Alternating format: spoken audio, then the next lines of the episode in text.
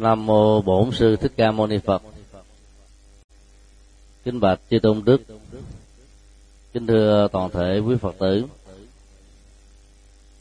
Vì uh, các công tác Phật sự nên uh, sau buổi uh, pháp đàm hôm nay đó chúng tôi xin uh, được uh, nghỉ vì công việc uh, nhiều quá đặc biệt là học viện Phật giáo Việt Nam. À, đòi hỏi đến à, thời gian nhiều hơn. Ngày à, chủ nhật vừa qua đó, lễ khai mạc và tuyển sinh với sự tham dự của 600 tăng ni sinh trên các tỉnh thành trong nước. Rồi do vậy thời gian sắp tới đó, có rất nhiều việc cần phải làm do đó ờ, mong ờ, chư tôn đức lãnh đạo ờ, trường hạ và hòa thượng chủ trì tổ đình giác lâm cùng tất cả chư tôn đức hành giả an cư quan hỷ cho các phật sự bận rộn nên không thể tiếp tục để um, giao lưu và chia sẻ về những vấn đề Phật học như trong thời gian vừa qua. À, bây giờ kính mời à, quý à, thầy trẻ và quý Phật tử để à, đưa ra các à, câu hỏi để việc giao lưu được bắt đầu. Nam mô Bổn sư Thích Ca Mâu Ni Phật. Kinh bạch thường tòa giảng sư qua những lời thuyết pháp của thường tòa con cảm nhận thường tòa có một trí huệ rất là siêu việt con à, có một cái câu hỏi nhờ thượng tọa giải đáp dùm. Con có ờ, vừa qua thì tùng, trong kỳ cuộn kinh dược sư, là dù người phật tử tại gia nắm giới mười giới, tỳ kheo ni và tỳ kheo. Dù có phạm giới trọng như thế nào đi nữa mà tùng kinh dược sư thì những cái cái phạm tội mình đã phạm nó tiêu diệt thì nói như vậy, trên tinh thần của Phật giáo thì có vẻ là không có luật nhân quả, có vẻ là mê tín. Đức Phật cũng dạy rằng, đạo của chúng ta là đến để mà thực nghiệp, không phải đến để tin. Tin như vậy là có vẻ là mù quáng. Thì con có một ý vấn nạn như vậy, xin thượng tọa giải đáp dùm cho con. Nam mô a di đà phật. Bản chất của câu hỏi liên hệ đến à, một bên là luật và một bên là kinh. Luật là để à, bảo hộ tất cả những ai à, chấp nhận cương lĩnh hành trì đạo đức và tâm linh để có được giá trị trong đời sống xã hội và cộng đồng. Kinh đó là liệu pháp tâm linh, giúp cho hành giả có thể tháo gỡ những bế tắc khổ đau đã dướng dính ở trong quá khứ hay là đang diễn ra ở hiện tại. Kinh thì áp dụng cho mọi thành phần của đối tượng. Luật áp dụng cho đối tượng cụ thể và giá trị của nó nằm trong ờ, khuôn giới hạn mà nội dung của nó đã ấn định dưới sự chỉ đạo tâm linh của đức phật ở trong ờ, quá khứ. Bốn ờ, điều khoản mà hễ bất kỳ một tu sĩ nào từ tập sự cho đến tỳ kheo tỳ kheo ni đều được xem là không còn tư cách thành viên tăng sĩ nữa. Giết người, trộm cắp, tà hạnh trong các dục, và giọng ngôn rằng mình chứng thánh quả. Trên thực tế vẫn còn là một phàm phu. Các hình ảnh à, được đức phật sử dụng trong luật tạng, mô tả về tính cách nghiêm trọng của à, bốn à, điều khoản đạo đức. Có ý nghĩa quan trọng đến đời sống của người xuất gia là như cây cao, cây dừa bị chặt đứt ngọn thì không có khả năng à, tái hồi phục sự sống. Người à, dướng dính vào bốn à, điều khoản đạo đức quan trọng đó đó, không thể nào có được tư cách hoặc là tái phục hồi tư cách của một người xuất gia. Đưa ra một khuôn phép nghiêm khắc như vậy là để tạo điều kiện cho đời sống của tăng đoàn nó có chất lượng. Và do vậy thiết lập niềm tin kính tin ba ngôi báo ở người tại gia một cách dễ dàng hơn. Và thầy Phật, sự thành công trong à, đời sống à, tu sĩ là dựa vào hệ thống luật pháp này. Điều đó không có nghĩa là hễ ai vi phạm một trong bốn điều hoặc cả hai, cả ba, cả bốn là vĩnh viễn sẽ không bao giờ có thể chuyển hóa được nghiệp của mình. Hay là trở thành à, một con người chuẩn mực về đạo đức trong tương lai sau khi nhận thức về sự hội đầu và các hành động chuyển nghiệp đã bắt đầu có mặt. Vấn đề không còn là tư cách tỳ kheo tỳ kheo ni hay là người xuất gia nói chung là một chuyện hoàn toàn khác. Còn vấn đề mà người vi phạm vào những điều khoản đó đó, ảnh hưởng tiêu cực đến đời sống tại gia như thế nào là một chuyện về nhân quả cũng hoàn toàn khác. Nó có một mối liên hệ giữa chúng, nhưng không nhất thiết là hễ ai vi phạm những điều khoản vừa nêu được xem là bị uh, tội cực trọng. Cực trọng ở đây là so với cái việc tái phục hồi tư cách của người xuất gia. Chứ không phải nhất thiết là nó liên hệ đơn thuần đến uh, đời sống xã hội cộng đồng nói chung. Ví dụ uh, trong uh, những cái thời kỳ chiến tranh vì uh, chủ nghĩa yêu nước mà một số các vị tăng sĩ đã phát nguyện cởi áo cà sa khoác chiến bào cầm súng ở biên cương. Các vị tu sĩ vì học được đạo lý từ bi trí tuệ và sự dũng cảm. Cho nên là phát nguyện ngăn cản các hành động xâm lăng của kẻ xấu. Và không để cho tất cả những người à, dân trong nước phải bị cảnh lầm than. Cho nên động tác bóp cò của họ đó, phát xuất từ lòng từ bi và trí tuệ, khác hoàn toàn với các nghĩa sĩ bình thường bóp cò bởi sự sân hận hay là sự khát máu muốn giết kẻ thù, mà không mình sẽ bị kẻ thù giết thì hành động đó về phương diện luật pháp của đạo phật thì vị đó không còn tư cách là tỳ kheo. Nhưng về nhân quả, tội và phước trong tình huống này hoàn toàn khác nhau. Tội là vì đã thọ với tỳ kheo mà còn giết người. Nhưng phước có ở đây là bởi vì nhờ giết một kẻ xấu mà hàng trăm, hàng nghìn những người tốt được sống. Và kẻ xấu đó không có cơ hội để tạo nhiều nghiệp xấu hơn nữa trong tương lai quy luật của nhân quả là một à, chiến trường bù trừ. Nghiệp sát sinh. Vị tỳ kheo đó phải mang với một cái quả ảnh hưởng đến à, mạng sống hoặc là tuổi thọ của mình. Thì cái phước tạo ra mạng sống cho hàng trăm nghìn người ở những nước thuộc địa hoặc là thông qua các cuộc chiến tranh vệ quốc là lớn hơn rất nhiều lần. Cho nên sau khi bù trừ, thì người hy sinh như thế vẫn có gì phước báo đây là lý do ta thấy tại sao có nhiều vị tướng tài phát xuất từ chủ nghĩa yêu nước và có tinh thần tự bi cho lại sống đến tám, chín chục tuổi, mặc dù ông là người trực tiếp ra lệnh cho các cuộc chiến được diễn ra.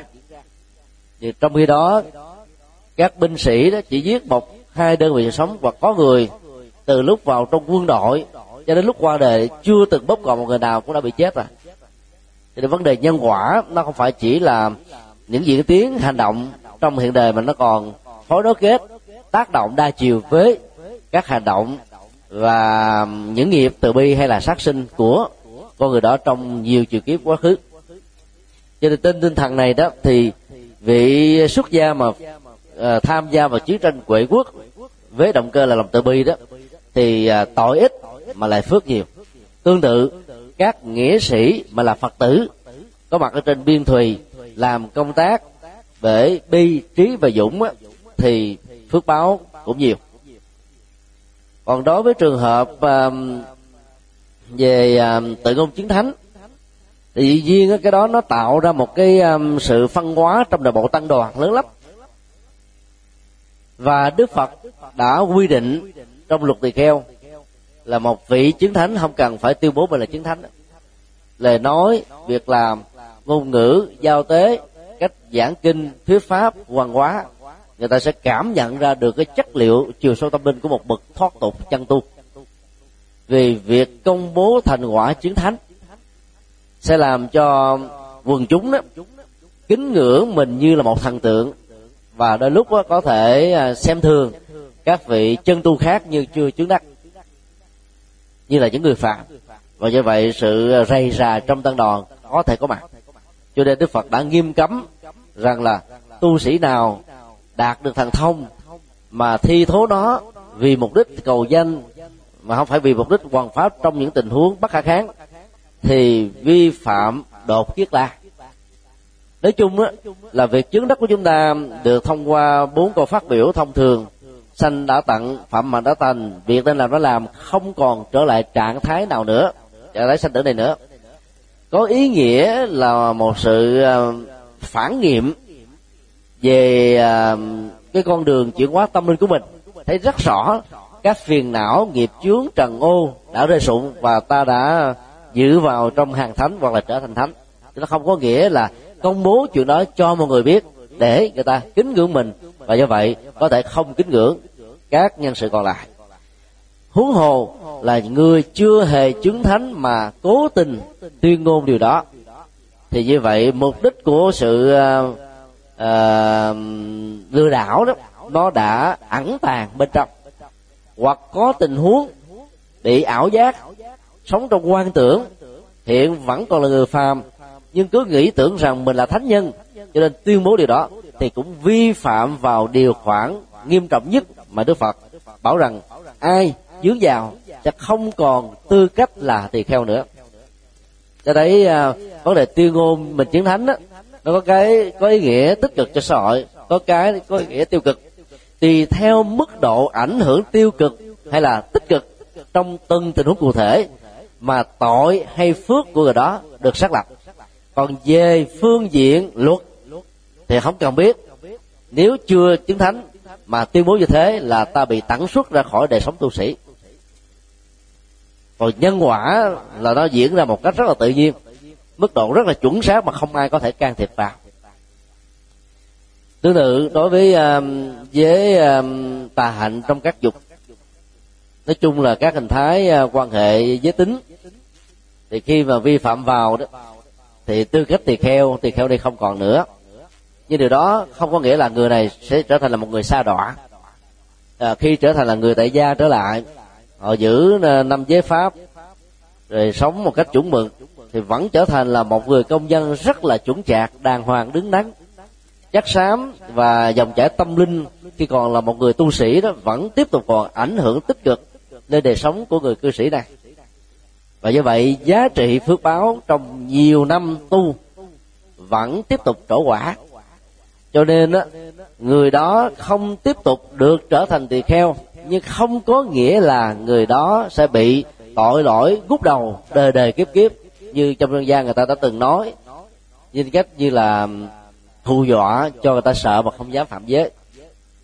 Ví dụ như ờ, phạm giới, rồi ờ, đọ địa ngục, hay là đời đời kiếp kiếp, mang lông, đội sừng, trả cái nợ của đàn na, thí chủ.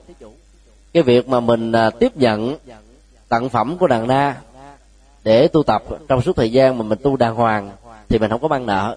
Bởi vì bản chất của sự tu đàng hoàng đó, đó nó đã là một phương diện hoàng pháp rồi. Nó là một cái chuẩn mực để người tại gia noi theo học tập rồi. Cho nên nhân quả đó nó được phần bù trừ. Còn khi ta bỏ cuộc vì những lý do không thấy đề xuất gia là thích hợp nữa thì không có nghĩa là ta sẽ phải mang lòng đội sừng để mà đền trả. Nếu trong suốt thời gian tu ta tu một cách đàng hoàng làm phật sự với tấm lòng với sự phát tâm với nỗ lực tinh tấn vân vân. Rất nhiều người sau khi ra đề đó trở thành à, à, những người rất thành công trong xã hội. Mà có một lần chúng tôi đã nêu ra một vài tên à, tiêu biểu để chúng ta thấy. Như vậy bản chất của việc ra đề mà không có công việc làm hoặc là thành công trong kinh tế đó nó lệ thuộc vào khả năng của từng người. Dân bằng học vị rồi thái độ làm việc phương pháp làm việc và nhiều cái phương tiện xã hội khác. Chứ không thể nói rằng là khi tu mà ra đời thì bị cái hậu quả là làm ăn ngốc đầu không lên. Cái đó là không có nhân quả. À, bởi vì có nhiều người từ lúc đi xuất gia cho đến lúc ra đời đó không có học bất cứ một cái gì. Trở thành là một người chuyên thu đạo đức đàng hoàng thì thôi. Thì ra ngoài đời đâu có kiến thức đâu làm ăn. Do đó mới bị thất bại. Còn rất nhiều vị học tại chùa già lam ra đời, phần lớn đều có từ một cho đến hai cái bằng cử nhân. Và tiếp tục phấn đấu lên thạc sĩ tiến sĩ. Bây giờ, có người là giáo sư, có người là trưởng khoa, có người làm giám đốc, có người làm ờ, là ờ, CEO của những công ty nổi tiếng. Vấn đề là ở chỗ là trong lúc ta tu đó, ta có kiến thức vững vàng hay không? Cho nên theo chúng tôi, trong các chương trình ờ, huấn luyện Phật học ở hiện tại và trong tương lai đó ta cũng nên có một cái chương trình à, huấn luyện năng khiếu đó, để cho những người xuất gia. Nếu sau này không còn thích hợp với đề tu nữa đó, có ra đời đó thì cũng có công an việc làm ổn định. Và tất cả những vị mà thọ với tỳ kheo đó, tối thiểu nên có cao đẳng Phật học, hoặc là cử nhân Phật học thì càng tốt. Nhờ kiến thức Phật pháp này đó, sau khi ra đời, ta vững vàng ở trong mọi lĩnh vực và có thể trở thành là một người chồng lý tưởng ờ, một người cha đó à, ấn tượng một công dân rất tốt. Và do đó ta không có mặc cảm gì cái việc ra đề là bị hậu quả xấu thế này thế kia. Và người phật tử cũng không nên quan niệm tiêu cực rằng người ra đề là phạm trai phá giới. Vấn đề ở chỗ đi con đường tâm linh cao thượng không được thì ta đi được con tâm linh ở mức độ trung bình. Vẫn tốt thôi. Do đó bỏ hết tất cả các quan niệm tiêu cực đó đó thì chắc xám của Phật giáo khi trải ra rồng đời đó vẫn tiếp tục phụng sự cho Phật giáo như ở các nước Thái Lan, Lào, Campuchia. Các vị tu sĩ ra đời có một chỗ đứng rất vững ở trong giáo hội Phật giáo Thái Lan. Và giờ đó đó là dù hai mái tóc nhưng mà một tâm hồn vẫn tiếp tục được giữ gìn. Như vậy thì ta không phải mất công để đào luyện à, các nhân sự Phật giáo từ ngay ban đầu. Ta có thể sử dụng từ hình thức xuất gia đổi thành hình xuất tại gia. Một số người từ tại gia à, vì khác ngưỡng giáo pháp phát nguyện cho thành người xuất gia thì việc đổi qua đó là như thế nó làm cho Phật giáo được tốt hơn. Nói tóm lại là kinh dược sư à, thuộc về à, liệu pháp trị liệu à, như là một dược chất tâm linh. Dạy cho chúng ta những cái à, kỹ năng để giải phóng mặc cảm tội lỗi. Và giờ đó ta còn có con đường hướng tới à, và thay đổi được những nghiệp xấu của mình. Nói như thế không có nghĩa là sẽ chuyển một trăm phần trăm cái à, hoạt dụng của nhân dưới tác động của những duyên tích cực. À, nhân xấu đã gieo thì quả phải trổ. Còn các hạt giống tích cực mới được gieo trồng đó sẽ tác động đa chiều với những nhân xấu. Và kết quả là thiện và ác đó, trổ quả cùng một lúc. À, mọi thứ nó diễn ra theo cách thế riêng của nó. Ví dụ một người bị à, chứng bệnh à, đau nhức xương khớp có thể uống những à, viên thuốc giảm đau của tây y thì khi uống thuốc vào, dĩ nhiên là cơn đau nó sẽ biến mất. Và sau đó đó thì nó lại có những cái phản ứng tác dụng phụ. Nếu ta sử dụng các loại thuốc ờ, đông y, hoặc là các cái phương pháp trị liệu đông y, thì ờ, việc giảm đau có kết quả hơi chậm, nhưng không để lại các phản ứng tác dụng phụ. Chúng tôi cho rằng liệu pháp ờ, của kinh điển nói chung và kinh dược sư nói riêng đó là một cái loại thuốc giảm đau không có tác dụng phụ đối với những ai đã từng vi phạm với a, b, c, d, dù là giới cực trọng hay là giới trung bình, thì ta vẫn có thể chuyển hóa tâm thức để trở thành một người an vui, hạnh phúc thật sự. Cho nên việc vi phạm bốn giới trọng của tỳ kheo và tỳ kheo ni không còn đủ tư cách để làm tỳ kheo tỳ kheo ni nữa. Không có nghĩa là người đó phải bị tội lỗi ngục, bút đầu từ kiếp này sang kiếp khác, như một số giải thích mang tính cách là khích lệ để cho ta sợ mà không dám làm. Còn tùy theo cái mức độ đối tượng phạm vi ờ, của việc mà vi phạm với luật mà nhân quả báo ứng á, nó có thể là khác nhau. Ví dụ như ta lợi dụng niềm tin quần chúng rồi ờ, ta làm những việc sai ờ, một tu sĩ mà trở thành là người ăn cắp lừa đảo bị báo chí phanh phui đưa tin bốn trăm mấy chục ngàn số được phổ biến một kỳ và nó làm liên tục nhiều kỳ như vậy. Và ảnh hưởng của quần chúng về phương diện niềm tin đó, là bị tổn thất là cực kỳ lớn. Thì cái quả trong tình huống này nó cũng theo đó mà có phần tỷ lệ thuộc. Cho nên tùy theo phạm vi mà chúng ta xác định là nhân quả nặng hay là nhẹ. Dầu là nhân quả ở mức độ nặng nhất dưới ảnh hưởng của các phương tiện truyền thông thì cái việc mà sám hối hồi đầu hướng thượng được mô tả trong kinh dược sư đó vẫn có giá trị vì chuyển nghiệp, lúc nào nó cũng có giá trị tích cực. Nếu như uống thuốc vào để um, nó kháng đối lại với um, những uh, hạt giống của bệnh đang nằm ở trong cơ thể của chúng ta. Mỗi một tội, lỗi, vi phạm luật, phạm giới, hiến pháp, đạo quy, thanh quy được xem như là những loại vi trùng đang thương tổn đến thân thể và mạng sống đạo đức, tâm linh của chúng ta. Và do đó là việc trì kinh, hành kinh và thực tập chuyển hóa đó sẽ giúp cho các loại vi trùng đó được trị liệu. Và có trường hợp là hết hoàn toàn. Có trường hợp hết được tám chục phần trăm. Có trường hợp đó chưa kịp hết là người ta đã qua đề rồi. Thì trong nhân quả giữa thiện và ác trên nền tảng của giữ giới và phạm giới đó, nó cũng diễn ra một cách tương thích, tương tự trong tự thân của chúng. Do đó khi không còn điều kiện để trở thành người xuất gia thì các hành giả sau khi ra đời làm người tại gia, đừng nên có mặc cảm rằng mình là kẻ thất bại. Và ta hãy tiếp tục sử dụng các dữ liệu đạo đức, tâm linh, kiến thức Phật pháp để phụng sự cho các trường Phật học, hay là các cái vai trò hành chánh trong giáo hội mà mình cảm thấy rằng mình có sở trường hoặc là có sở thích tương thích về đó, để ta tiếp tục đóng góp. Còn bằng không mấy chục năm được đào luyện trong chùa rút cuộc ra là tìm một cái nghề hoàn toàn mới và do đó ta lại khởi sự từ con số không. Cho nên có nhiều người phải vất vả để mà vượt qua cái khó khăn này. Trong khi đó hiện nay đó giám đốc của uh, hàng loạt các cái um, khách sạn hương giang ở huế là một uh, tu sĩ có gốc bồ đề. Uh, tổng giám đốc uh, khu du lịch văn hóa suối tiên cũng có gốc bồ đề. Và nhiều nhân vật lỗi lạc giàu sang phú quý trong cuộc đời cũng như thế cho nên à, theo chúng tôi à, tu là một phúc báo. Giá trị của nó nó ảnh hưởng tích cực trên đời sống tâm linh của mình và tha nhân. Nhưng nếu không trở thành là người tu nữa mà ra người tại gia cũng chẳng sao. À, nếu ta tiếp tục đóng góp dưới hình thức là một người cư sĩ đúng với tinh thần Phật dạy còn vi phạm giới luật nào ta có thể điều chỉnh nó bằng cách là sám hối.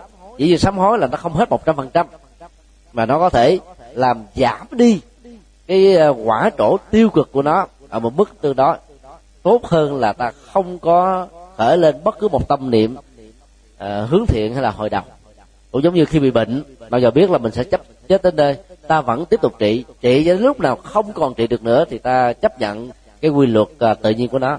Thì trong vấn đề mà trị những cái um, tội lỗi do chúng ta phạm giới cũng như thế. Cho lúc nào còn sống là tiếp tục sám hối tiếp tục làm lành tiếp tục gieo những nhân tố mới. Và do vậy kết quả nó sẽ tốt trong tương lai. Trong lúc chờ đợi câu hỏi trực tiếp thì um, chúng tôi xin đọc một câu hỏi được gửi lên. Theo thầy suy nghĩ vấn đề giáo dục và con em với phật tử phải đi đến trường mầm non à, của ma sơ như thế nào? Nếu như chúng ta muốn tổ chức các trường lớp mẫu giáo như vậy chúng ta phải cần trang bị và đầu tư những gì?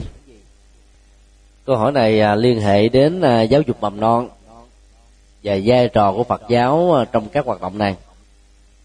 Trước năm 75 đó, chúng ta có khoảng mười mấy trường mẫu giáo trực thuộc giáo hội Phật giáo Việt Nam thống nhất và các chùa. Và hoạt động đó là khá ấn tượng. Hiện nay đó thì ta chỉ mới có chính thức khoảng ba trường có giấy phép hoạt động, có đóng tiền học phí, chương trình à, giáo dục và chất lượng giáo dục ở trong các trường này là cao, không thua kém gì những trường bên ngoài. Đó là những trường nằm ở tại thành phố Hồ Chí Minh. Nổi bật và tiêu biểu nhất là trường mầm non à, chùa Giác Tâm thuộc quận Phú Nhuận dưới sự điều khiển của ni sư Thích Tự Huệ Từ đây là một trong những trường à, tiêu biểu về mầm non của thành phố Hồ Chí Minh. Tiền học phí vào học ở trường này đó rẻ hơn là các trường mầm non khác. Chất lượng đào tạo, chất lượng giảng viên, chất lượng à, thực phẩm, chất lượng sinh hoạt và cái chất lượng đạo đức mà các em đạt được đó. Sau khi à, tham gia học ở chùa mầm non giác tâm này khá cao và điều đó đã làm cho trường không lúc nào còn chỗ trống hết quá tải lúc nào cũng là quá tải. Phạm vi ờ, cho phép của trường chỉ là 400 em nhưng mà trường lúc nào cũng nhận trên 400 mà có ờ, em nào vừa tốt nghiệp khỏi lớp mầm mầm non thì có em khác được thế vào. Đó là một mô hình khá chuẩn mà chúng ta nên tham khảo để phát huy. Còn một số trường mầm non còn lại ờ, ở huế và những tỉnh thành khác á, thì à, thuộc về hoạt động từ thiện. Mà đối tượng của đó là nhắm vào các gia đình nghèo. Cái gì là hoạt động từ thiện đó thì à, chất lượng của nó không cao. Bởi vì à, ta có tới đâu làm đến đó. Lương bổng là cũng tương đối. Do vậy ta không thể nào uh, quy tụ được các uh, giảng viên giỏi nhất ở trong ngành uh, mầm non. Và do vậy con em vào trong các trường mầm non từ thiện đó chất lượng là ở mức độ trung bình thôi. Tuy nhiên nó cũng là một phạm quy uh, uh, nhập thế mà phật giáo càng quan tâm. Như vậy cho đến thời điểm này là chúng ta có hai hệ thống trường mầm non phật giáo. Một trường theo hệ chính quy à, um, được ờ, nhà nước chấp nhận và đánh giá ở mức độ khá cao. Và một trường nó làm với cách là để giúp cho các con em của các gia đình nghèo và phần lớn là mồ coi vân vân. Thì hai hoạt động đó hỗ trợ và bổ sung cho nhau rất nhiều. Số lượng các trường mầm non của thiên chúa giáo và tinh lành đó bao nhiêu ở trên toàn nước thì à, chưa có một cái thống kê chính thức cho nên chúng ta khó có thể à, đoán được. Nhưng vì họ đã có chương trình như thế từ nhiều năm ở nhiều quốc gia.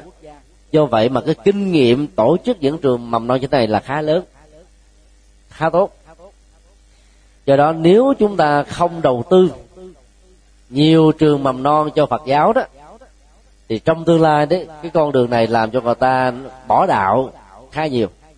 Nhiều con em phật tử muốn cho con cháu của mình trở thành là những người học giỏi, cho nên đã chọn những trường mầm non của thiên chúa giáo vì họ huấn luyện rất tốt, cũng giống như trường mầm non của phật giáo mình. Nhưng mà vì của mình ít quá cả một thành phố mà chỉ có hai, ba trường. Cho nên đó là họ có chiến lược. Mỗi một quận, huyện của từng thành phố trong 65 tỉnh thành cần phải có một trường mầm non dân lập hay là tư thục.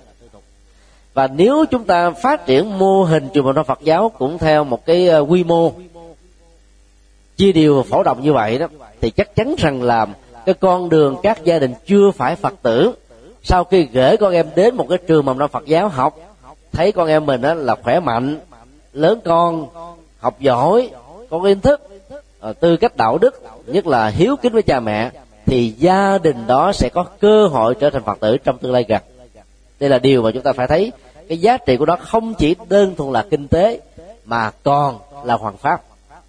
Rất tiếc là giáo hội chúng ta là chưa có một cái um, à, chủ trương với một chính sách à, khích lệ bằng những văn bản ra những chỉ tiêu để các tỉnh thành nào chưa có trường mầm non dân lập hay tư thục Phật giáo cần phải thiết lập trong một thời gian chẳng hạn như là 3 năm, 5 năm. Mà ai làm được chuyện đó thì có những cái chương trình nào tán dương công đức và khích lệ. Còn nếu như ban đại diện nào mà trong vòng 5 năm liền mà không lập ra một cái trường nào được hết á, thì ta có những hình thức thế nào đó để khích lệ tích cực hơn. Thì ta mới có thể truyền bá Phật giáo dưới các hình thức. Giáo dục quan trọng nhất vẫn là giáo dục mầm non thôi những cái gì mà được chúng ta cấy vào trong tâm thức của các em từ thở nhỏ, thì lớn lên các em sẽ xem đó như là chân lý. Và không có cái gì có thể kháng cự lại được, tẩy não được. Và nhất là chân lý của phật giáo phù hợp với khoa học, đạo đức, xã hội và triết học ở ngoài ngoài đời. Cho nên là việc ký nạp các cái dữ liệu đó hoàn toàn có lợi cho các em còn để cho các em đi học các trường thi chú giáo hay tin lành, đưa vào các dữ liệu nhất thần giáo và đa thần giáo. Sau này muốn tẩy não, ta phải mất đến vài chục năm để làm công việc đó. Và cái vực tốn kém cho việc tẩy não khi mà con người đã được trưởng thành, gieo dắt những niềm tin sai lầm từ nhỏ là khó khăn vô cùng. Do đó ta phải ý thức và ai có điều kiện thì nên à, phát tâm lập ra các trường tư thục. Những phật tử thuần thành nên uh, đầu tư vào cái uh, kinh tế của giáo dục đặc biệt là mầm non và các lớp tiểu học cấp 2 cũng như là cấp 3 làm được như thế thì ờ, chúng ta sẽ có một uh, lực lượng Phật giáo khá mạnh ở trong mọi lĩnh vực. Giáo dục là cái uh, chiến lược mũi nhọn cực kỳ quan trọng trong uh, tình huống này. Hiện nay thì thiên chúa giáo đã có được ba trường đại học dân lập mấy chục trường uh, tư thục uh, cấp 3, cấp 2 và cấp 1 còn chúng ta thì chưa được đầy hết 10 ngón tay. Cái nguồn uh, kinh phí của uh, quần chúng Phật tử không phải là ít. Tại vì 85% doanh nghiệp lớn trên toàn quốc là Phật giáo. Có để chỗ là ta không có những chương trình khích lệ nối kết để những doanh nghiệp lớn Phật giáo thấy rõ được giá trị hoàng pháp bên cạnh giá trị kinh tế mà họ đầu tư, để họ phát tâm làm công việc này một cách có bài bản hơn. Dĩ nhiên ta phải biết là cái khó khăn ở trong nước hiện nay về phương diện pháp luật tôn giáo, không cho một tôn giáo nào đứng ra lập các trường riêng. Do đó, người hiệu trưởng hoặc là ban giám đốc hay là ban giám hiệu điều hành những trường này đó, muốn dễ dàng thì nên để cho các phật tử thường thành. Rất nhiều giáo sư, nhà nghiên cứu học giả ở trong nước, mặc dầu không phải là đạo phật, nhưng cực kỳ có thiện cảm với đạo phật. Vì thấy rõ được minh triết của phật giáo, các tôn giáo khác, triết học khác không so sánh bằng được. Ta có thể mời những vị đó làm hiệu trưởng sáng lập. Còn toàn bộ các cơ cấu điều hành còn lại là của phật giáo. Thì như vậy, việc xin giấy phép là không mấy khó khăn mà kết quả thông qua cái uy tín của những vị có ờ, giá trị chuyên môn trong lĩnh vực mà chúng ta mời họ để tham gia vào, chắc chắn sẽ ảnh hưởng rất sang rộng ở trong ờ, đời sống cộng đồng nói chung. Chẳng hạn như ờ, trong thời gian vừa qua, giáo sư hoàng như mai đã giảng dạy trường cao cấp Phật học Việt Nam từ khóa 2 cho đến khóa 5 năm khóa như vậy được hiểu là hai chục năm. Nhiều giáo sư học trò của giáo sư Hoàng Như Mai cũng tham gia công việc đó vì à, kính ngưỡng à, thầy của mình. Mà khi thầy của mình nó có thiện cảm với Phật giáo thì những giáo sư còn lại cũng có thiện cảm tương tự. Và cái thiện cảm này vẫn được hòa thượng giác toàn duy trì cho đến bây giờ. Cứ mỗi năm á trước cái ngày à, tết dương lịch à, xin lỗi tết âm lịch thì có một cái à, tổ chức à, hội ngộ à, sinh hoạt. Các giáo sư à, có thiện cảm về Phật giáo. Chứ tôi đã tham dự à, những sinh hoạt đó là được bốn lần và thấy rất là ấn tượng nhưng, nhưng trên thực tế thì chúng ta lại không sử dụng được chất xám của những giáo sư có thiện cảm về Phật giáo như thiên chúa giáo. Giáo sư Hoàng Gia Mai được mời làm hiệu trưởng của một trường trung học lấy tên là Nguyễn Trường Toàn. À, trong khi đó chúng ta có được cái thuận lợi nhiều hơn họ vì chúng ta không tận dụng được những điều kiện này vì chúng ta không nghĩ cái chuyện đó là quan trọng rất nhiều phật tử cho đến bây giờ vẫn còn có cái nhìn cực đoan rằng tu sĩ phật giáo ngoài chuyện gõ báo tụng kinh không nên làm việc gì hết. Bao gồm là phát huy về giáo dục như là một cái mũi nhọn à, tư tưởng rất quan trọng cho xã hội. Do đó ta cần phải thay đổi những cái nhìn à, sai lầm về bản chất của đạo phật. Và cần phải nghiên cứu nhiều hơn góc độ nhân thừa mà đức phật đã truyền trao. Để bên cạnh cái thành quả tu học của chúng ta đó, ta cần phải quan tâm đến thế hệ con em của chúng ta mà phần lớn họ là những người phật tử. Do đó phát huy đầu tư vào uh, giáo dục chúng tôi cho rằng đó là giá trị về lợi lạc của nó rất lớn và rất là cao. Các câu hỏi khác uh, chúng tôi xin uh, lần lượt đọc. Mô phật uh, kính thưa đại đức giảng sư cho con có hỏi câu hỏi trực tiếp như thế này. Kính uh, bạch đại đức giảng sư theo con được biết thì trong kinh điển Phật giáo có nói đến quả vị A La Hán là quả vị à, không à, quả vị ai mà đạt được thì vượt qua sanh tử. Nhưng trong thời Đức Phật hiện tại thì các vị đại đệ tử của Phật vẫn có sanh ra và và mất đi. Như vậy theo quan điểm Phật giáo thì sanh tử ở đây là sanh tử theo tâm hay là sanh tử theo thân? cũng ví như ờ, phật tổ ca diếp thì theo truyền à, à, thuyết thì nói rằng ngài vẫn ở núi à, kê túc và chờ ngài phật di lặc ra đời và ngài dẫn đệ tử ra để quy y ngài và cũng truyền chánh pháp theo đức phật thích ca như vậy. Kính mong đại đức giảng sư giảng dạy cho mô phật. Đây là một câu hỏi hay. Việc các vị chăn tu thạc học, chứng đắc được đạo quả a la hán trở lên được định nghĩa trong kinh điển là đã được đặt gánh nặng sanh tử luân hồi xuống không còn trở lại trạng thái sanh tử nữa. Không nên được hiểu là kết thúc sự tái sanh của thân cũng như là của tâm mà chỉ là sự kết thúc tái sanh của nghiệp. À, ở đây là nói là nghiệp sinh tử luân hồi chứ còn nghiệp thiện thì vẫn tiếp tục đổ quả thôi. À, đây là một uh, bất đồng lớn về uh, phật học giữa hai truyền thống nam tông và bắc tông. Chúng tôi tạm gọi hai khái niệm này để thay thế cho phật giáo nguyên thủy và phật giáo đại thừa hay còn gọi là phật giáo phát triển. Truyền thống của phật giáo nam tông đó, đưa ra một ảnh dụ như củi hết lửa tắt. Củi được hiểu chung là các hình thái nhiên liệu mà việc nhóm nó theo cái công thức riêng sẽ tạo ra lửa vậy là lửa là kết quả khi nhiên liệu được hội đủ các điều kiện của nó. Các loại củi, theo à, phật giáo nam tông được hiểu là những nghiệp về phàm phu hay là nghiệp sanh tử luân hồi, bao gồm à, thiện và ác ở mức độ hữu lậu. Thì ai sử dụng các loại nhiên liệu thiện ác hữu lậu đó, kết quả là lửa đó vẫn tiếp tục cháy với hình thức hoặc là kiếp người hoặc là kiếp trời hoặc là kiếp atula hoặc là kiếp súc sinh hoặc là kiếp ngạ quỷ. Và do đó, đó là cái ngọn lửa này nó sẽ tiếp tục theo đuổi chúng ta theo cái quy luật của nhân quả. Cho nên bản chất nhiên liệu và lửa trong kinh tạng Bali đó là những nghiệp hữu lậu của phàm phu. Còn những vị chứng đất đạo quả a la hán đó thì được xem là củi đã hết tức là không còn nhiên liệu sanh tử nữa cho nên lửa không cháy.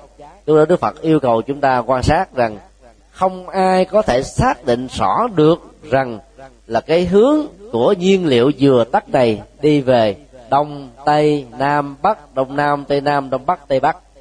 Mà đến lúc đó đó, người chứng đất sẽ biết rằng là mình đang ở trạng thái nào. Nói một cách khác là các bản văn ờ, triết học của kinh tạng Bali không muốn lạm bàn về cái nội dung chứng đắc bởi vì việc chưa chứng đắc, bàn về chuyện đã chứng đắc đó, nó dẫn đến cái tình trạng tranh luận mà không dẫn đến chỗ nào cả. Và nó tốn rất nhiều giấy mực hay là công sức, thời gian, nói chung. Cho nên là khích lệ người ta hãy tu tập, đạt đến cái trình độ đó thì giống như là cái người uống nước, nóng, lạnh, ngọt, mặn hay là cái vị gì ở trong đó, tự người đó cảm nhận biết còn mô tả nó vẫn được. Nhưng mà giá trị mô tả chỉ là cái bóng dáng của sự vật được mô tả. Cũng giống như là hình ảnh của mặt trời mặt trăng à, tương phản dưới lòng nước. Không phải là mặt trăng thật mặt mặt trời thật ở trên bầu trời. Cái mà đức phật trong kinh điển bali muốn chúng ta đạt được là mặt trời mặt trăng thật. Tức là thứ nhất chứ không phải là mặt trời mặt trăng thứ hai. Tương phản dưới các hình thức của duyên trong khi đó đạo phật đại thừa thì đưa ra một cái à, ảnh dụ khá ấn tượng trong kinh đại bát niết bàn. Đức phật nói là khi một vị a la hán qua đời thì à, vị đó vẫn tiếp tục tái sinh. Với quyền lực độ sinh ở những cảnh giới với các đối tượng hữu duyên với các ngài giống như tình trạng mặt trời tắt lặng vào buổi uh, uh, hoàng hôn rồi sau đó là chìm vào trong bóng tối không có nghĩa là ngưng hoạt động mà đồng thời lúc đó ở nửa kia của trái đất còn lại nó trở thành là bình minh vào buổi sáng. Như vậy sự vận chuyển của mặt trời uh, không bao giờ lặng tắt. Và ánh sáng của nó luôn luôn được chiếu soi 24 giờ một ngày. Như vậy tùy theo cái góc độ vật lý trên hành tinh ảnh hưởng đến góc độ quan học mà chúng ta đang quan sát mà ta thấy có tối sáng ngày và đêm chứ còn sự vận chuyển và ánh sáng của nó là không dứt. Từ đó ta có thể hiểu à, kinh điển đại thừa muốn ám chỉ rằng là sự chứng đắc của các vị giác ngộ cũng giống như là mặt trời. Dĩ nhiên là các ngài sẽ tái sinh ở các hành tinh khác để tiếp tục công việc hoàn hóa của các ngài. Các ngài có thể tiếp tục phát nguyện tái sinh về cõi ta ba với hình thức là một nhân vật nào đó vân vân. Thì cái chuyện đó là chuyện tùy theo phát nguyện là thôi. Cho nên khi chứng đắc không còn trở lại trạng thái sanh tử này nữa. Không có nghĩa là người đó không tái sanh ra à, với hình thức này hay hình thức khác ở hành tinh này hay hành tinh kia hoặc là trở thành là một cái người à, mất hẳn trên khỏi à, vũ trụ này. Mà nếu tu để mất hẳn khỏi vũ trụ thì không tu để làm gì đúng không à cho nên ta phải hiểu cái việc tái sinh của um, các vị thánh và những vị chứng đắc là theo phát nguyện trên nền tảng của lòng từ bi còn việc chúng ta có mặt trong sanh tử luân hồi là do nghiệp lực dắt dẫn. Do đó hai cái này đó nó khác nhau ở chỗ một cái là phát nguyện để đi một cái đó là bị kéo vào. Ví dụ những người làm các công việc mà cai ngục ở trong các cái trại giam là phát nguyện vì đồng lương vì nghề nghiệp. Còn những người tội phạm à, bị đưa vào đây đó là vì cái hành vi xấu của họ dẫn dắt họ vào dĩ nhiên là người quản lý tội phạm và kẻ tội phạm đều ở trong phạm vi của trại giam. Nhưng không ai nói những người quản lý tội phạm là một phạm nhân. Mặc dù họ đang có mặt ở trong trại giam, cả vợ lẫn con cái của họ, cả ngày lẫn là đêm. Cho nên tương tự cũng như thế, khi các vị chứng đắc phát nguyện vào trong cõi đời, không có nghĩa là bị nghiệp dẫn trong tái sanh, mà các ngài phát nguyện tái sinh để chuyển hóa nghiệp của chúng sinh hai cái này nó có giá trị hoàn toàn khác nhau. Do đó à, cách lý giải của nam tông đó thì à, chỉ nói về vấn đề à, thực chứng và mỗi người cần phải thực chứng hơn là à, phân tích mô tả về nó. Còn bắc tông á, thì lý giải một cách rất là khoa học để cho người ta thỏa mãn được về phương diện trí thức. Từ đó người ta mới có thể an tâm thẳng tiến trên con đường hành trì và sử dụng dữ liệu của hai nền văn học à, Bali và Đại thừa. Thì chúng ta có một cái lý giải tương đối là nó toàn bích hơn và nó thuyết phục hơn. Cho nên ai đang đi trên con đường à, dựa vào dòng thánh thì đừng à, vì bất kỳ một cái à, nỗi à, à, nghi hoặc lo toan gì mà bỏ cuộc lấy chừng thì cái kết quả chắc chắn là phải rất là khác với à, những người chưa được à, giải thoát mà bị à, lôi kéo trong sanh tử và luân hồi. Một câu hỏi khác. Tại sao gọi là kinh phát triển và kinh nguyên thủy? Tất cả các bản kinh do phật nói, nên được gọi là kinh. Tiếng sau còn phải phân biệt hai loại kinh. Kinh phát triển, tức là do người sau viết ra. Vậy, thầy lý giải gì về tình huống hai khái niệm vừa nêu? Khi mà lịch sử phát triển của phật giáo trải qua các triều đại sau khi đức phật qua đời đó,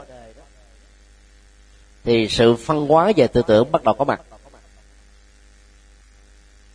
kinh điển trong thời đức phật đó chỉ được truyền à, dưới hình thức là thuộc lòng, tuyên lặp lại, thông qua những buổi à, bố tát mỗi nửa tháng một à, một lần, hoặc là do các thuận duyên.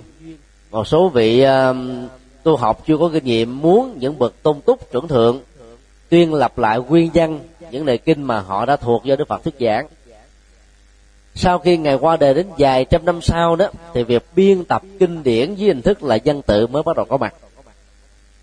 Do đó đó, quá trình phát triển của nó nó trải qua nhiều thời kỳ khác nhau. Do vì trải qua nhiều thời kỳ khác nhau, cho nên có hai quan điểm. Quan điểm cho một số kinh là nguyên thủy, tức là gần với đức phật nhất. Tức là khoảng trong vòng 300 năm sau khi đức phật qua đời.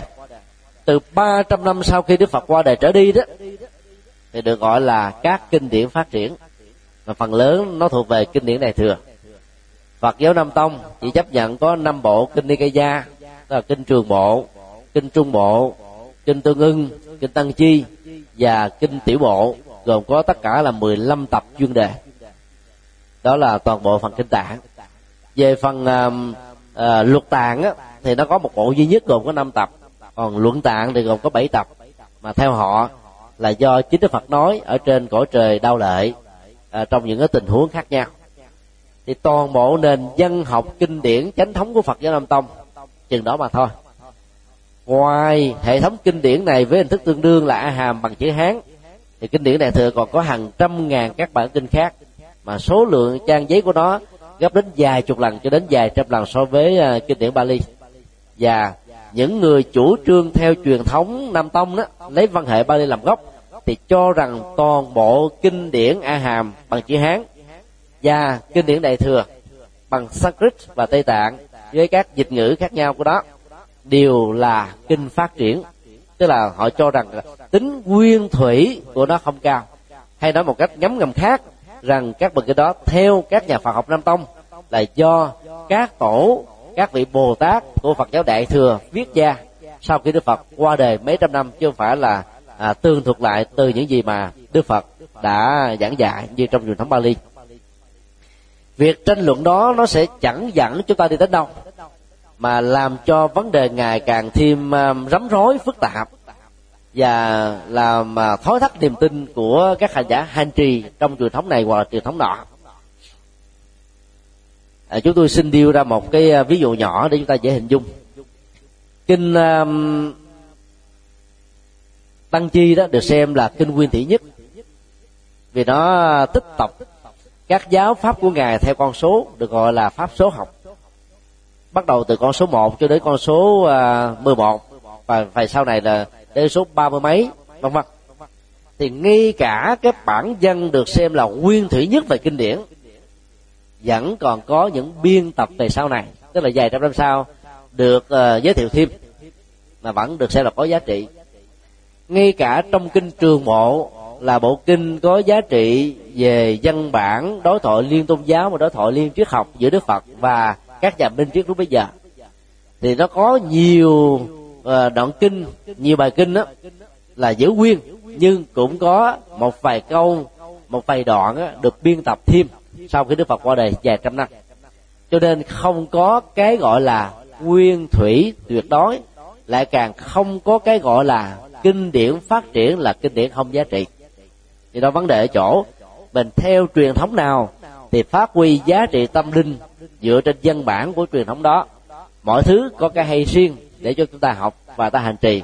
Còn tranh luận trên tính cách nguyên thể về phát triển sẽ chẳng dẫn chúng ta đi đến đâu. Năm 1994 thì Đức Đạt Lai Lạt Ma được mời tham dự um, hội thảo uh, Phật giáo thì à, một câu hỏi đặt ra cho ngài là, kinh điển đại thừa là phát triển về sao? Với tư cách là một nhà đại thừa học, ngài có nhận xét gì về về à, quan điểm được à, các nhà nghiên cứu Phật học, đặc biệt là dân bản học, đã tuyên bố? Đức Đại Lama đã trả lời rất đơn giản. Phật học có thể được tiếp cận từ nhiều góc độ khác nhau. Góc độ tôn giáo học, góc độ triết học, góc độ lịch sử, góc độ dân học, góc độ dân bản học còn tôi là một nhà tâm linh.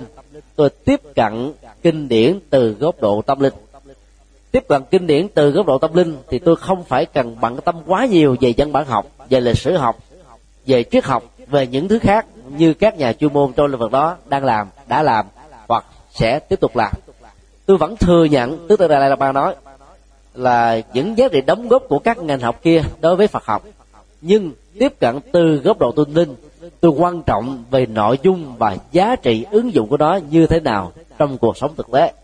Và tổ đức của chúng tôi trong lịch sử phát triển Phật giáo đã từng tiếp cận Phật học dưới góc độ này. Các tổ của Nam Tông tiếp cận tâm linh từ góc độ dân bản Nam Tông tức là dân bản Bali. Các tổ Bắc Tông tiếp uh, xúc với Phật học thông qua các dân bản kinh đại thừa. Và do đó mọi thứ có những giá trị riêng của nó. Cho nên đừng vì cái lĩnh vực này mà làm trở ngại lĩnh vực còn lại. Cho nên ý đức đại lạt ma muốn khuyên chúng ta là hãy phân tích góc độ, nội dung và giá trị hơn là về dân bản học thuần túy. Mà nói về nội dung thì lúc ta không quan trọng rằng ai là người nói nó. Mà việc ứng dụng nó đó, nó sẽ có giá trị gì cho chúng ta trong việc giải quyết nỗi khổ niềm đau, những bế tắc mà con người đang gặp phải hàng ngày. Chứ tôi cho rằng là cái phương pháp tiếp cận Phật học như vậy là cực kỳ thực tiễn và nó có giá trị rất lớn cho tất cả chúng ta. Cho nên uh, những mâu thuẫn về uh, lịch sử phát triển các tông phái Phật giáo đó nó đã làm cho Phật giáo bị chia thành từng mảnh dụng. Và bây giờ chúng ta cần phải vượt qua. Rất may mắn trong uh, mấy chục năm trở lại đây kể từ khi hòa thượng thích minh châu du học 11 năm tạng Độ trở về đó thì hòa thượng đã có cái nhìn rất dung thông xuất thân à, từ Phật giáo đại thừa và là trưởng tử là một vị đệ tử à, quan trọng của ờ, tăng thống thích tịnh khiết. Ấy thế mà hòa thượng thích minh châu lại phát nguyện truyền bá kinh điển Bali và đã phát nguyện dịch kinh điển Bali ra tiếng Việt. Suốt cuộc đời của hòa thượng làm công việc đó trở thành nhiều quyền trang của Việt Nam. Và nhờ à, phát nguyện dịch như vậy cho nên chương trình kinh điển Bali đã được đưa vào trong đại học Vận Hạnh trước năm 75 và tiếp tục tồn tại dưới hình thức là trường cao cấp học bây giờ là học viện Phật Việt Nam tại thành phố Hồ Chí Minh. Như vậy thì cái tác động to lớn đó đã làm cho rất nhiều nhà đại thừa phải suy nghĩ lại các nhận định lịch sử của các vị tổ sư đi trước rằng kinh điển Bali, nguyên thủy là tiểu thừa dành cho căn cơ thấp kém, còn kinh điển đại thừa dành cho các căn cơ cao, từ thánh quả a la hán trở lên và thậm chí là bồ tát trở lên. Các quan niệm à, cực đoan như thế đó, nó không còn chỗ đứng vững dưới ánh sáng Phật pháp khi mà văn học Bali đã được công bố một cách khá rộng rãi trong mấy chục năm trở lại đây. Cho nên nói tóm lại đó, những minh triết cao siêu nhất trong đại thừa không có cái nào là không có trong Phật giáo Bali. Chúng tôi dám cam kết như thế. Bất kỳ ai có thể chứng minh được rằng là một câu tự ý tưởng nào trong triết học đại thừa mà không có trong Bali, chúng tôi sẽ có thể chứng minh ngược lại có những gốc rễ mà nó được phát triển về sau này. Cho nên à, trên nguyên tắc chung á người ta thấy không có sự khác biệt. Vấn đề còn lại là kinh điển Bali đó, đi về cái vấn đề mô tả đơn giản để cho ta dễ học, dễ hành trì. Còn kinh điển đại thừa đi theo cái dạng là phân tích và lý luận dân học. Một vấn đề nào đó triển khai ra rất là rộng và sâu, lý luận bằng ngôn ngữ, phân tích bằng logic và chứng minh bằng triết lý để cho người nghe có cảm giác bị thuyết phục nhiều hơn. Âu cũng là cái việc đáp ứng cho nhu cầu của thời đại nhất là trong giai đoạn ờ, uh, cận hiện đại bây giờ. Cho nên nói tóm lại ta không nên dùng kinh nguyên thủy và kinh phát triển mà chỉ nên dùng là kinh phật. Thì các mâu thuẫn trong quá khứ đó dễ dàng được khép lại và chúng ta có thể ngồi lại với nhau cho các phật sự chung. Một cái đóng góp khác nữa của trường học viện phật giáo việt nam tại thành phố hồ chí minh đó là các uh, trường phái đều đến học. Trong đó các có về sư nam tông có các sư các sĩ và có nhiều tông môn pháp phái khác của đại thừa. Nhờ học chung với một mấy trường phật học có cái nhìn uh, dung hòa học được kinh điển truyền thống của các giáo phái. Cho nên khi tốt nghiệp ra làm phật sự lãnh đạo phật giáo ở các tỉnh thành và địa phương chúng ta có cái nhìn dung thông hơn toàn triệt hơn thoáng hơn. Và do vậy kết quả phật sự sẽ được đảm bảo hơn. Do đó chúng tôi rất kính mong chúng ta tiếp tục trên uh, cơ sở như thế. À, dưới sự à, khám phá và đóng góp rất lớn của hòa thượng à, thích minh châu. Nhờ làm được như thế thì chúng ta thấy giá trị của nó sẽ cao hơn nhiều, hơn là ta cứ bận tâm về vấn đề kinh nguyên thủy hay là kinh đại thừa. Một câu hỏi khác. Câu hỏi này khá dài. Nếu nói rằng khi con người mới bắt đầu hiện hữu trên cõi đời này thì do nhân duyên nghiệp tạo nên và rồi hai chữ duyên và phận làm cho con người xoay quanh cuộc sống luân hồi. Vậy xin hỏi người hút thuốc uống rượu có phải là tác nghiệp tạo nên? Rồi đời nay phải chịu tiếp tục. Nếu có thì vì sao? Nếu không thì vì sao? Đây không phải là nói đến bản chất đạo đức của con người mà nói đến duyên nghiệp trong đạo phật. Nếu có thì xin thầy giảng. Nếu không á thì uh, có gắn liền trong đạo phật. Hai chữ uh, thì thử hỏi làm sao đạo phật có hai chữ duyên nghiệp. Còn một câu hỏi khác thì dài lắm. Chắc là trả lời câu hỏi này hết giờ. Chúng tôi xin uh, chia sẻ à, dưới hai góc độ. Góc độ một là duyên nghiệp góc độ hai là kết quả. Duyên nghiệp á, nó thuộc về hiện tại. Kết quả đó là nó có mối liên hệ với quá khứ phần lớn những ờ, chuyện diễn ra trong cuộc đời này nó thuộc về duyên nghiệp ở hiện tại. Nhưng lại được nhiều người phật tử lý giải đó là hậu quả của một cái gì đó trong quá khứ. Cách lý giải này theo đức phật là tiêu cực. Và do đó ảnh hưởng xấu đến đời sống và sự nỗ lực tinh tấn của chúng ta. Trong kinh trường bộ, đức phật lặp lại ba lần trong số ba mấy bài kinh, rằng ai có khuynh hướng lý giải mọi kết quả ở hiện tại. Có dây mơ sệ má với quá khứ, thì người đó sẽ đánh mất lệ lạc cho chính bản thân mình, vì họ sẽ không khởi lên một ước muốn là thay đổi nghiệp xấu đã làm trong quá khứ. Và nói một cách khác, theo lời dạy của đức phật, thì những người lý giải tất cả liên hệ đến quá khứ sẽ nghĩ rằng bây giờ mình chịu quả nó sớm chừng nào, tốt chừng đó như là một sự an phận, cái định nghiệp hay là định mệnh đã có mặt. Và do đó khỏi phải trả nợ trong kiếp tương lai. Đó là một quan niệm vô cùng sai lầm và nó không phản ánh đúng được bản chất nhân quả và nghiệp duyên của Phật giáo đã dạy. Bài kinh à, 135 à, của kinh Trung Bộ có tựa đề là bốn tình huống nghiệp quả. Tựa đề gốc của nó là à, tiểu kinh phân biệt nghiệp tức là phân tích về à, à, các tình huống nghiệp. Bài kinh ngắn còn đại kinh phân biệt nghiệp là phân tích nó với hình thức là một bài kinh dài. Thì trong cái bài kinh à, phân tích về bốn tình huống nghiệp á đức phật xác định rất rõ phần lớn nghiệp duyên ở hiện tại nó đóng vai trò mặc dù ngài không dùng chữ phần trăm nhưng chúng tôi có thể lý giải nó là khoảng bảy tám mươi phần trăm. Và do đó hiện tại quyết định hết tất cả mọi thứ quá khứ chỉ là một cái đà hay là một chất xúc tác để ta có hành động ở hiện tại và có kết quả trong tương lai. Cho nên đầu tư hiện tại chính là tông chỉ nghiệm của phật giáo. Từ đó mà đức phật mới có học thuyết là hiện tại lạc trú xây dựng hạnh phúc của cuộc đời ở hiện tại này chứ không phải chờ khi chết có mặt ở tây phương. Hoặc là xây dựng an lạc hạnh phúc bây giờ và tại đây chứ không có kéo hoạn đó, hứa hẹn nó hay là thương lượng với nó trong ờ, một tương lai nào đó gần hay là xa. Ở một nơi nào đó không phải là bây giờ mà tại đây. Cho nên khuynh hướng như vậy, chúng tôi cho rằng là hết sức là có ý nghĩa cho đời sống đạo đức của nhân sinh. Rất nhiều các phật tử bị ảnh hưởng tư tưởng của nho giáo và ngầm hiểu sai rằng đó là đạo phật. Chẳng hạn như những câu nói, con là nợ, vợ là quan gia khi nghĩ là vợ chồng là quan gia của nhau đó, mỗi một cái sức bích nho nhỏ làm cho người ta trở thành kẻ thù. Quan gia mà, là phải trả đũa nhau, ăn thua đủ với nhau. Ai mạnh thì thắng, ai yếu thì thua, ai giỏi lý luận thì thắng, ai kém lý luận thì thua. Và do vậy, vợ chồng đó không thể nào sống được trong à, một mái ấm hạnh phúc. Theo đó quan niệm về hôn nhân của phật giáo trong bài kinh bảy loại vợ. Các bạn nói, mẫu lý tưởng nhất của đời sống vợ chồng là vợ chồng xem nhau như bạn được. Mà xem nhau như bạn ta ta không đòi hỏi cái uh, trách nhiệm và bổn phận mà ta đòi hỏi đến cái sự dân hiến và đóng góp để làm cho người kia vui lòng. Và cái đó, đó là tình thân này nó được thiết chặt một cách lâu dài. Hơn là ta buộc ở chồng phải đối xử tôi như thế kia vợ phải ứng xử với tôi như thế đó toàn là quyền rồi trách nhiệm rồi bổn phận thôi chứ nó không phải là sự phát tâm. Còn xem á, là người vợ mình là người bạn à, chọn đời xem người chồng là người bạn chọn đời thì hầu như là chúng ta muốn làm cho người đó vui lòng hơn, là buộc người đó phải phục vụ cho mình.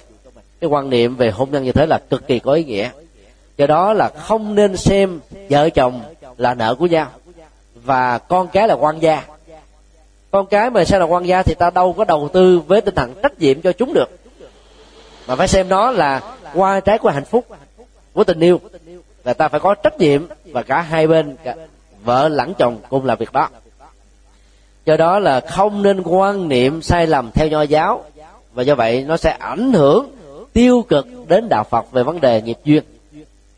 Một vấn đề thứ hai, tất cả những cái chuyện xấu diễn ra trong hiện tại, nhiều phật tử cố tình lý giải rằng đó là quả trổ từ một nghiệp nhân xấu nào đó của quá khứ. Nói như thế là để tự an ủi chính mình. Hoặc có người khi bị tai nạn, thì tự an ủi rằng là bị tai nạn cho nên khỏi bị chết. bị mất tiền mất bạc thì còn ảnh hưởng đến sức khỏe hay tự an ủi thôi. Cái đó là trốn tránh tứ diệu đế. Trong cái đó dựa vào uh, học thuyết nhân quả hiện tại đức phật dạy chúng ta giải quyết mọi vấn nạn mọi vấn đề mọi bế tắc mọi khổ đau mọi lĩnh vực mọi ngành nghề mọi chức nghiệp trình nhân và quả. Nếu khổ đế được hiểu chung là bế tắc là cái trở ngại là cái gốc của vấn đề mà chúng ta đang đầu tư thì phải truy cái gốc rễ của nó đó là tập đế. Mà khi truy ra được gốc rễ thì ta giải quyết vấn đề được 50% rồi. Vấn đề còn lại là phải có cái nhìn tích cực về kết quả an lạc hạnh phúc khỏi cái gút đó là niết bàn ở mức độ cao nhất. Và muốn đạt được nó không phải là cầu nguyện quan sinh trì chú niệm phật mà là đi con đường bát chánh đạo. Đức phật dạy rất rõ à, tất cả niệm phật trì chú chỉ là một sự hỗ trợ để chúng ta có được chánh niệm và nó là một phần rất nhỏ của chánh niệm ở trong bát chánh đạo còn muốn có kết quả nhanh thì ta phải đi cả tám chánh đạo. Mà đối với người tại gia thì đạt được phước hữu lậu. Còn đối với người xuất gia thì đạt được cái phước vô lậu để trở thành những người giải thoát. Thì à, phần này đã được đức phật nói rất rõ trong bài kinh chánh chi kiến à, thuộc về kinh uh, trung bộ. Trở lại vấn đề của những uh, uh, lý giải hiểu lầm rằng là quả là một cái gì đó thuộc về quá khứ. Cho đó phần lớn nó thuộc về nhân ví dụ một người à, à, ra chợ bị móc túi khoảng à, vài ba trăm ngàn. Có kẻ thì bị giật có kẻ thì bị lừa. Rồi cứ an ủi rằng là có lẽ kiếp trước mình đã từng làm như thế vì kiếp này bị lại như vậy là quầy trừ nên quan hỷ mà chấp nhận. Nó chỉ là một liều thuốc giảm đau nhưng mà hậu quả của nó đó sẽ làm cho chúng ta sẽ bị lâm vào hoàn cảnh tương tự thêm một lần nữa. Tối thiểu là bởi vì chúng ta không chịu phân tích nguyên nhân như đức phật đã dạy trong tứ diệu đế. Phân tích nguyên nhân ví dụ vào trong chợ mà bị móc túi thì ta phải thấy là bữa đó mình mang cái túi quá to à, quá bất cẩn. Chợ là cái nơi đông người đi qua đi lại đụng tới đụng lui mà mình không có giữ kỹ cho nên là bị mất cấp là chuyện rất là thường. Hoặc là đang cầm đồ ngoài ngoài đường đi mà bị ta giật là bởi vì mình bất cẩn cho nên nếu mình bỏ ở trong cốp xe bỏ trong cái chỗ gì đó, đàng hoàng thì làm sao ai giật được? Còn là đầu tư tiền cho các tư nhân, vì là ham lời nhiều. Ví dụ người ta cho mình lời 12% phần trăm, trong cái ngân hàng cho lời có 6% phần trăm. Thấy cái giá trị lời đó, gấp đôi, mà mình không có thể biết được là khả năng thanh khoản, thanh lý của những cái chủ mà chúng ta sẽ đầu tư. Kết quả là họ bị phá sản thì ta cũng chết theo. Do vậy là vì cái tham và không có kiến thức về kinh tế thị trường, rất nhiều người đầu tư trở thành là nạn nhân của những kẻ lừa đảo là vì thế. Như vậy toàn bộ những thứ này nó thuộc về nhân duyên và nghiệp duyên ở hiện tại, có gì là quá khứ đâu. Hoàn toàn không có quá khứ ở đây, mà lại lý giải nó là quá khứ, cho nên là không chịu phân tích nguyên nhân. Và do đó không rút được bài học kinh nghiệm và tiếp tục có thể bị những tình huống tương tự trong tương lai. Do đó phải giải quyết tất cả mọi vấn đề nhân quả trên hiện tại còn quá khứ chỉ là một cái đà. Ví dụ ta nói là người này có căn tu. Có nghĩa là một kiếp nào đó đã từng là một người xuất gia. Cho nên bây giờ à, mới được cha mẹ dẫn vào chùa lần đầu tiên ở tuổi 4 năm tức là tuổi rất là nhỏ mà cứ khóc suốt bước thôi. Cho ở lại chùa thì cười mà dẫn về nhà là khóc. Cho ăn chay đó thì mừng mà cho ăn mặn á thì không chịu. Thì mình biết là cái cậu này cô bé này có thể là một hòa thượng một sư bà mới chết tái sinh cho nên ta có thể hỗ trợ cho người đó. Những hạt của quá khứ này được tiếp tục nuôi dưỡng thì ta khỏi phải bắt đầu ngay từ ban đầu, như là phật giáo tây tạng. Như vậy là cái hạt giống xúc tác trong quá khứ nó tạo ra cái bẩm năng nói theo dân gian. Nó tạo ra cái tiềm năng nói theo khoa học. Nó tạo ra những cái thiện căn nói theo phật giáo. Và do đó sử dụng thiện căn có sẵn này để chúng ta đào tạo ra những con người rất là tốt với một thời gian rất ngắn. Do đó cái tác dụng xúc tác ảnh hưởng duyên của quá khứ tối đa là 30% trên hiện tại thôi. Ngoài trừ các thiên tài các thằng đồng vì ảnh hưởng đó nó đã gieo trồng nhiều kiếp rồi. Kiếp nào họ cũng trở thành là bác học là thiên tài hết trơn. Cho nên khi tái sanh ra ba bốn tuổi mới mở mắt ra là có thể viết sách được. Có nhiều cô bé 8 tuổi là viết đó vài chục tác phẩm. Một cái cô uh, thằng đồng vào Việt Nam hồi năm ngoái mới có 13 tuổi mà đã sáng tác trên 100 tác phẩm rồi mà tác phẩm dân học có tư tưởng, có nội dung được dịch ra một trăm mấy chục ngôn ngữ trên thế giới. Thì cái quá khứ đó là ngoại lệ. Còn phần lớn chúng ta bị nhân quả và duyên bù trừ lẫn nhau. Cho nên cái còn lại đó là một cái tương đối. Do đó, cố gắng lý giải trên hiện tại, dựa vào tứ diệu đế thì ăn chắc mặt bền, không có gì có thể qua mặt được ta ta sẽ không bị lừa ta không bị thất bại ta không bị ờ, ngủ quên trên chiến thắng ta không đánh giá sai uh, các dữ liệu. Và do đó kết quả đạt được là ở mức độ khá cao. Chứ còn mà cứ nghĩ là mọi thứ ờ, là quá khứ hết trở nên rất là tiêu cực. Có thể nói là 90% các tôn giáo ngoài đạo Phật rơi vào quan niệm này. Cho nên dẫn đến tình trạng nghĩ một cái sai lầm rằng bắt phong trần bãi phong trần cho thanh cao mới đặng phần thanh cao. Đó là quan niệm tiêu biểu của nho giáo được à, quỷ du nêu ra trong truyện kiều. Và do vì quan niệm đó mà nàng kiều đã thắt đi bắt đảo nhiều nhân vật khác cũng thắt đi bắt đảo. Sau đó quan niệm phật giáo được quỷ du trình bày trong truyện kiều thì đối lập hoàn toàn. À, đã mang lấy nghiệp vào thân cũng đừng trách lẫn trời gần trời xa thiện tâm ở tại lòng ta, chữ tâm kia mới bằng ba chữ tài trời gần á, là định mệnh, là thượng đế, là các thằng linh. Cái đó là trời xa. Còn trời gần á, là con người, là nhân, là duyên, là hoàn cảnh, là điều kiện, là xã hội. Ta trách cứ những thứ đó nó không đi tới đâu hết. Còn đức phật á, dạy chúng ta là phải quay về chính mình để phân tích các nguyên nhân. Và do đó phải lấy tâm làm chủ mới thấy được động cơ dẫn đến nguyên nhân này, nguyên nhân nọ thiện căn đó nó nằm ở lòng mình chứ nằm ở đâu hết á. Cho nên phát quy, không tham, không sân, không si, thì mọi phiền não nghiệp chướng đều có thể được chuyển hóa. Như vậy, quan niệm phật học được quyển du sử dụng trong truyện kiều là một giải pháp toàn diện cho rất nhiều vấn đề. Và vừa rồi đó, thì học viện phật giáo việt nam cũng đã sử dụng cái đề này cho đề thi dân học ở môn dân học đó. Là vì ý nghĩa ờ, triết lý của đó rất đơn giản nhưng lại rất sâu sắc nói tóm lại, là người phật tử, ta không nên lý giải mọi thứ diễn ra. Đều liên hệ đến quá khứ. Có cái nó liên hệ, có cái nó không liên hệ. Có nhiều người cứ bây giờ cứ là ờ, bận tâm, kiếp này bệnh tật, triền miên, cái nói là không biết kiếp trước rồi con có giết người, có giết động vật không mà tại sao lại bệnh quá? Có biết quá khứ cũng không giải quyết được chuyện gì. Thì tốt nhất là bây giờ xem lại, ăn uống có đầy đủ không? Đủ dưỡng chất không? Làm việc, nghỉ ngơi rồi chuyển hóa cảm xúc làm chủ được thân tâm có được tốt không?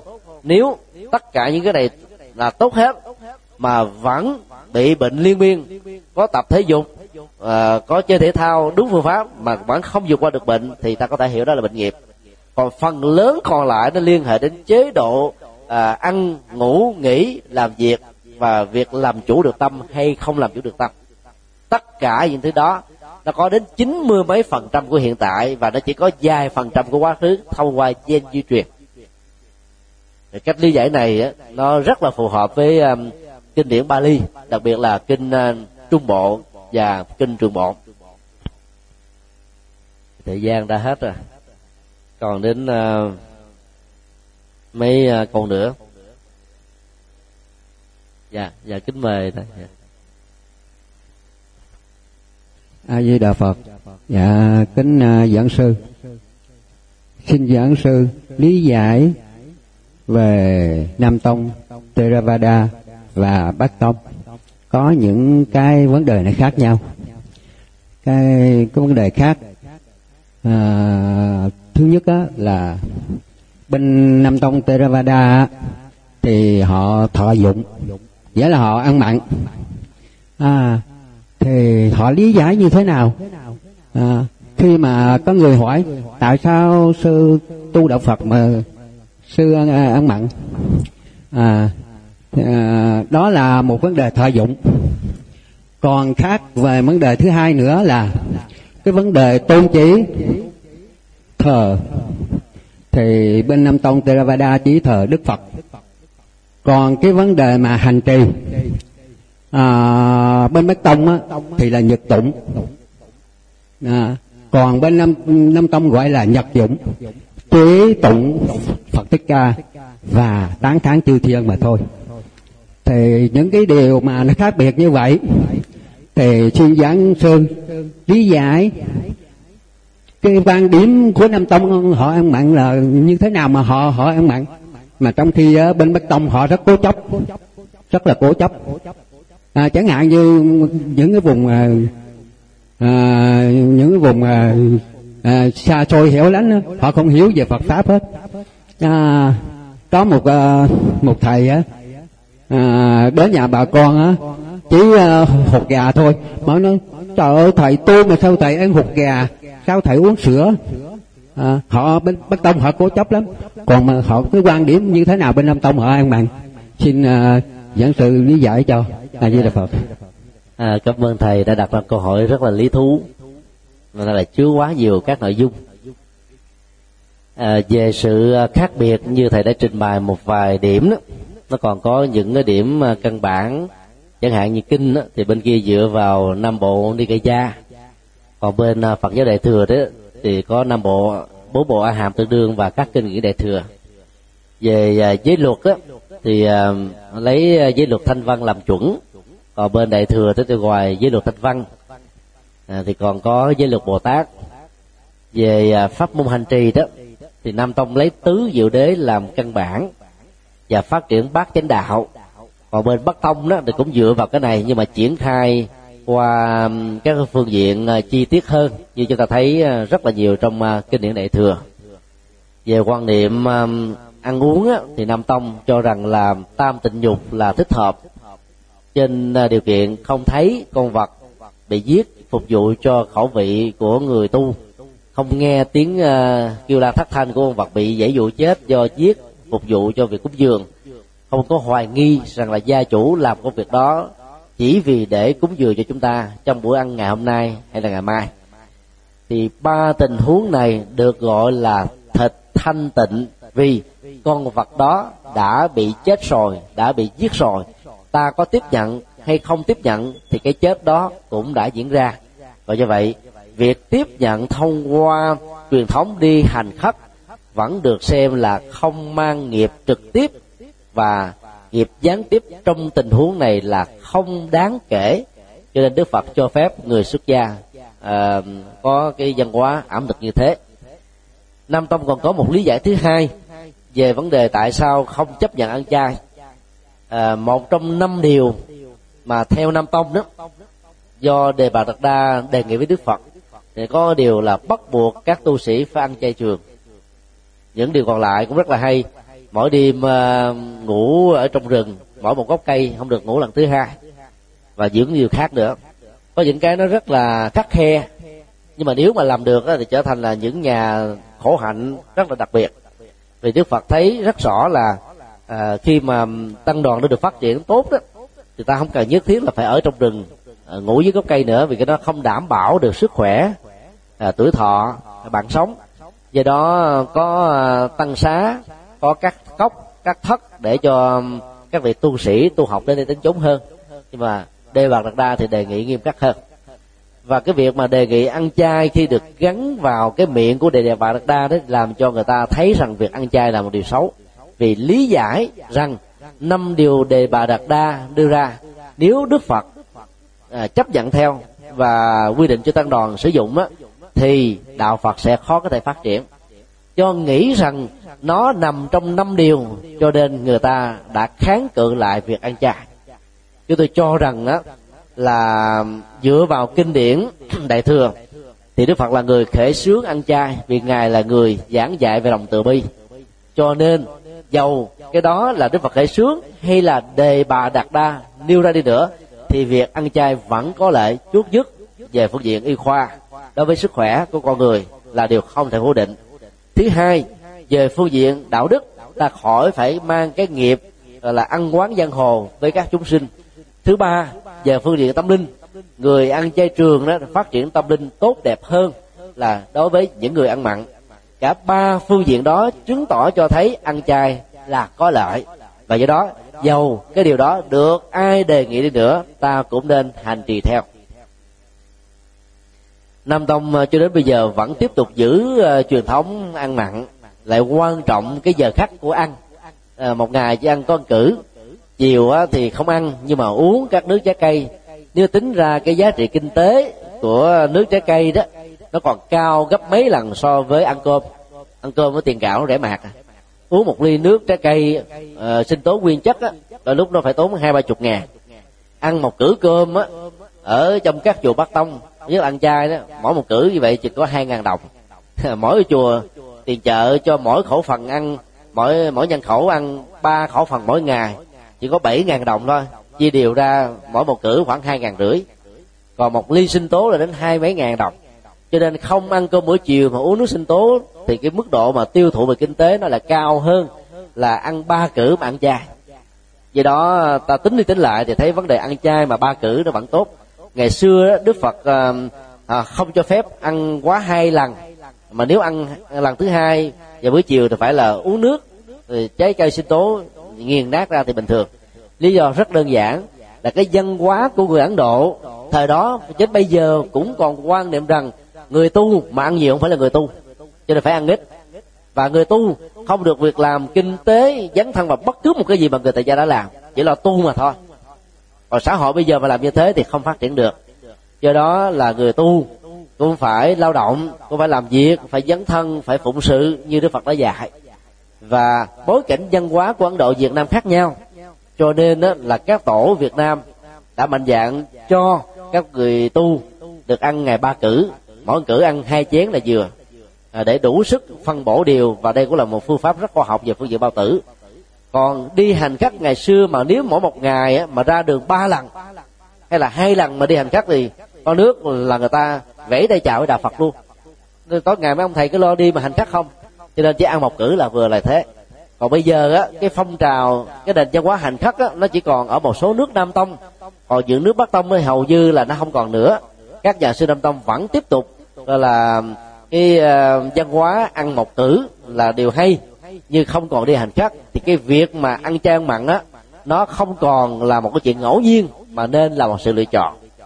Ngày xưa khi mình đi hành khắc thì mình không được quyền yêu cầu người ta cúng đồ chay hay là không được quyền cúng đồ mặn cho cái gì nhận cái đó thôi. Còn bây giờ ta ở trong chùa ta được quyền hướng dẫn các tín đồ của mình à, sắm sửa các cái món chay để cho việc ăn nó được thanh khiết nhưng mà rất tiếc đó, là truyền thông đó ít được diễn ra. Có một số chùa nam tông ăn chay trường là vì vị sư cả ở trong các ngôi chùa đó uh, có phát nguyện riêng. Còn phần lớn đấy vẫn tiếp tục ăn mặc. Vấn đề đó thì chúng tôi không nhận định đúng và sai. Tốt và xấu. Mà chỉ nói nếu ta không thích ứng văn hóa ở trong các nước Phật giáo đại thừa số lượng quần chúng Phật tử đông mà việc ăn mặn của các nhà sư nếu không được thay đổi thì khó có thể độ được các Phật tử Bắc Tông. Nên là tiếp biến văn hóa của Bắc Tông trong tình huống này là điều rất đẹp và giá trị nó cũng rất là cao. Một ví dụ của Phật giáo Tây Tạng tại Ấn Độ, có mặt từ năm 1959 bây giờ là đúng 50 năm. Ấy thế mà không ảnh hưởng lan rộng đối với người ấn độ được. Trong khi đó, đức đạt lai lạt ma và các đệ tử của ngài truyền bá khắp phương tây rất thành công vì tây tạng ăn mặn vì tây tạng ăn mặn, cho nên không thể nào độ được người ấn độ. Mà vốn, trên 600 triệu người ăn chay trường từ thổi mới lọt lòng do ảnh hưởng từ Phật giáo Đại thừa.